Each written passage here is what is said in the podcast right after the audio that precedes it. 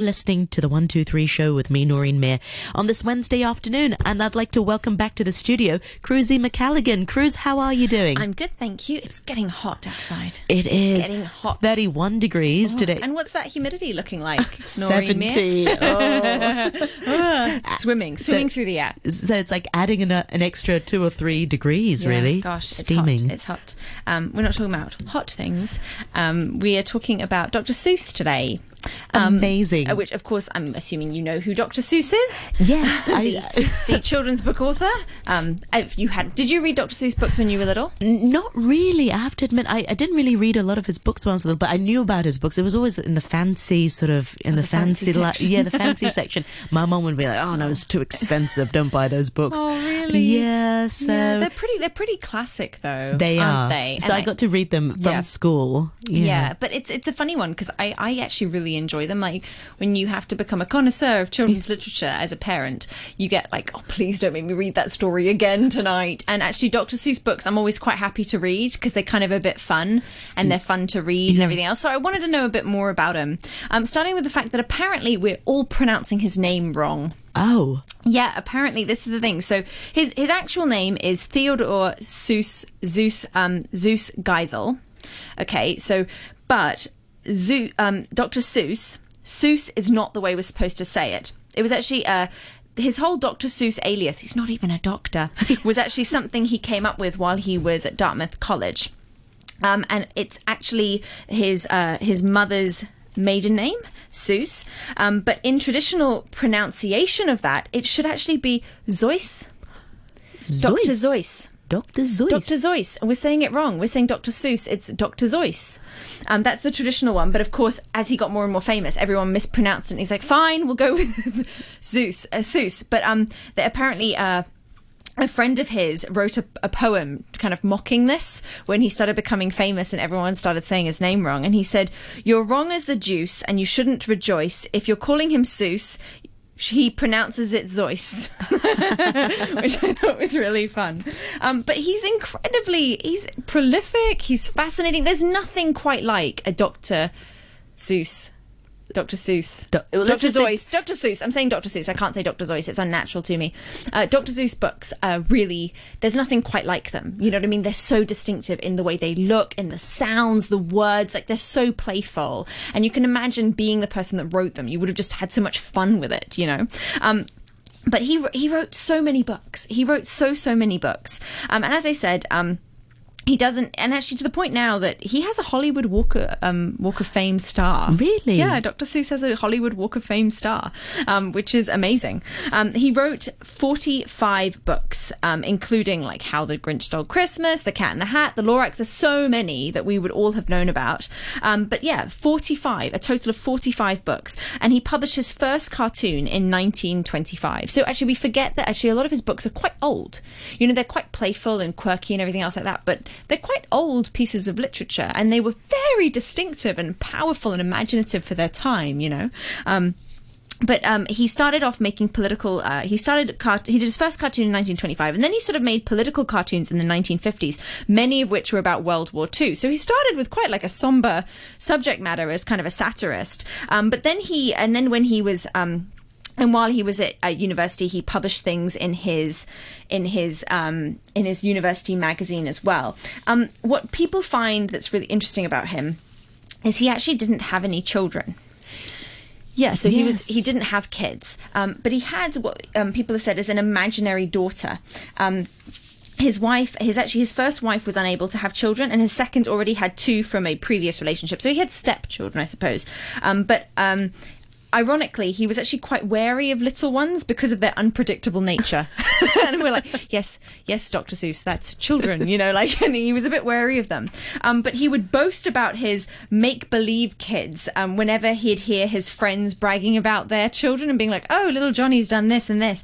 And he'd refer to his fictional daughter, Chrysanthemum Pearl, that's what he calls her, Chrysanthemum Pearl, um, who he- he could claim, he, he claimed could make the most delicious oyster stew with chocolate frosting and flaming Roman candles. So he had like a real sense of humor in his actual life that really echoed the kind of language that he uses in his books as well. So he had this. Um, so he's quite a fascinating person, and he had quite a, a colorful, a colorful life. Um, his father worked uh, with beer and zoo animals, so that's the kind of family businesses they had. Um, so his father was born in 1879 and was a brewmaster and a competitive marksman. Um, but when the prohibition went into effect in 1920, he entered a new line of work, becoming the superintendent of Forest Park in Springfield, Massachusetts. And un- among his responsibilities were overseeing the park zoo. Um, and that's where uh, Dr. Seuss says he really learned everything he ever knew about animals, which is amazing because animals are such a big part, Part of, of his, his stories books, yes. and fictitious animals as well, kind of imaginative animals. So he had this kind of fascinating, um, fascinating experience. Um, apparently, he also uh, dabbled in taxidermy. Oh, Everyone has their habits, um, where he would create weird sculpted busts of fictional beasts and things like that. Um, he called it unorthodox taxidermy. I feel like you could have just done that in your profession as a illustrator without having to actually taxidermy. But um, he was very imaginative. He's a very imaginative person. Um, he was also apparently an Oxford dropout. That was another thing. He was he actually originally enrolled at the University of Oxford with the hopes of earning a PhD in English literature. Um, met his first wife there, um, and he just doodled while his professors lectured, and that was the problem. He just used to have these notebooks filled with, and this is what his wife said. He just had these notebooks filled with fabulous animals that he was constantly sketching while the professors were talking.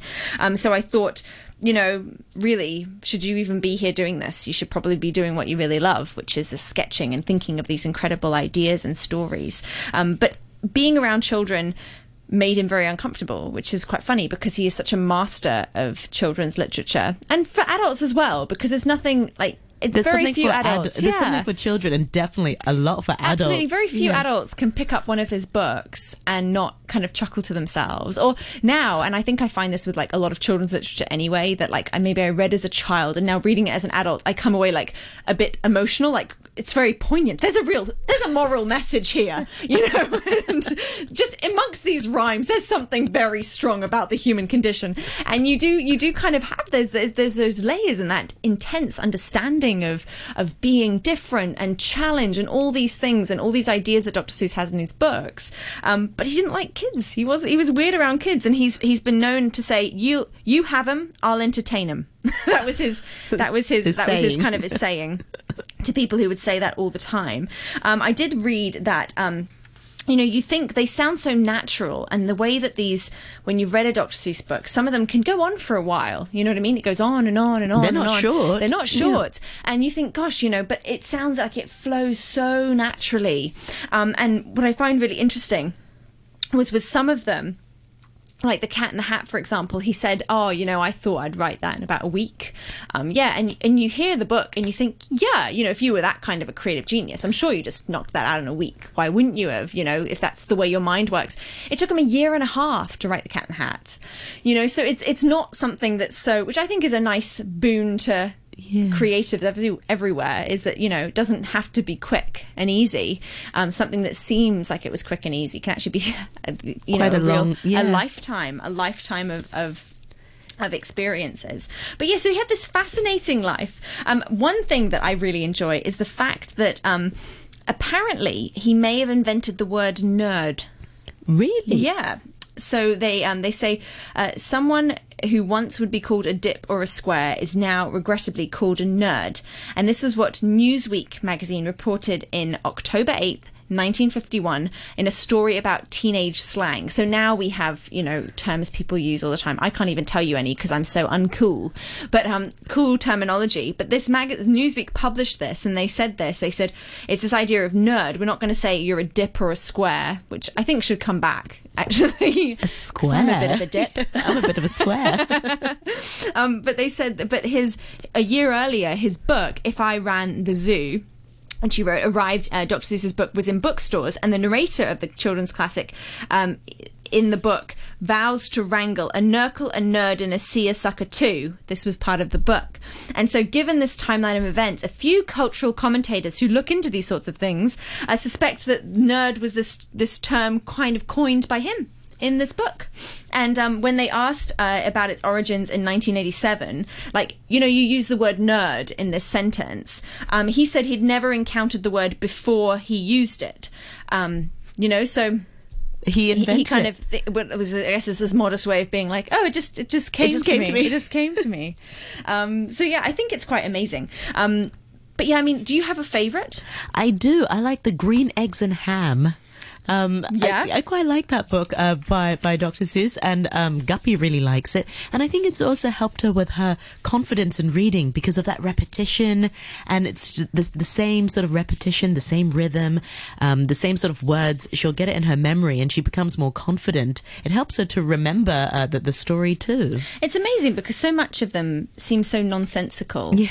but actually they It do have that. sen- They yeah. make sense to them, and they really enjoy it. Exactly. You know, and I and I really enjoyed them as a kid, and I really enjoy them now. I'm trying to find a fact I had about green eggs and ham, which apparently was that it was written as a dare. Oh, really? But um, I'll find that I'm sure. And for any some of our now. listeners who don't know green eggs and ham, it's about this this man, animal, cat, I don't know, called Sam, and he didn't want to try green eggs and ham until he finally did, and he really enjoyed green eggs and ham. So the moral behind the moral of the story is try the food before you say no. And yeah, I like that, and that's a really yeah. And there's a lot of these ideas that um that come into these stories. Actually, one of my favorites is like quite a short one, and actually, I remember as a child, it really spooked me out.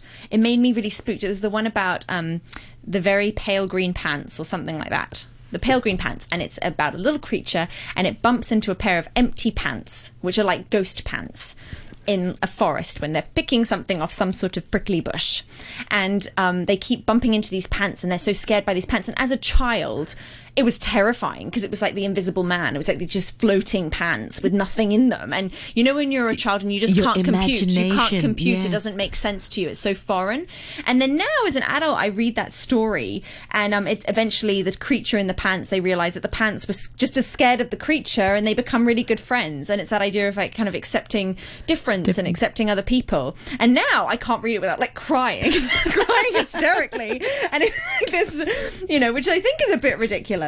Um, but yeah, but it, it's amazing. People often asked him where he got his ideas for his stories. And he says um for example the lorax which is very very very famous story. I, I i often feel like this is put into a lot of economics and business classes have the lorax in them you know there's a lot of lessons to be learned there. And people even if they do it sarcastically i'm sure there are businessmen working at some of the jp morgans and morgan stanleys with a, little copy in their desk in case they need some reminders about the way the world works and corruption etc but apparently he may have written the lorax after he saw a particular species of monkey on a trip to kenya so, um, an evolutionary biologist called Nathaniel Dominy told Popular Science magazine that while he was in Kenya, he'd noticed a monkey found near Mount Kenya called the patas monk- monkey that bore a very strong resemblance to the fictional Lorax. Um, and it turns out that Dr. Seuss stayed at a resort in Kenya.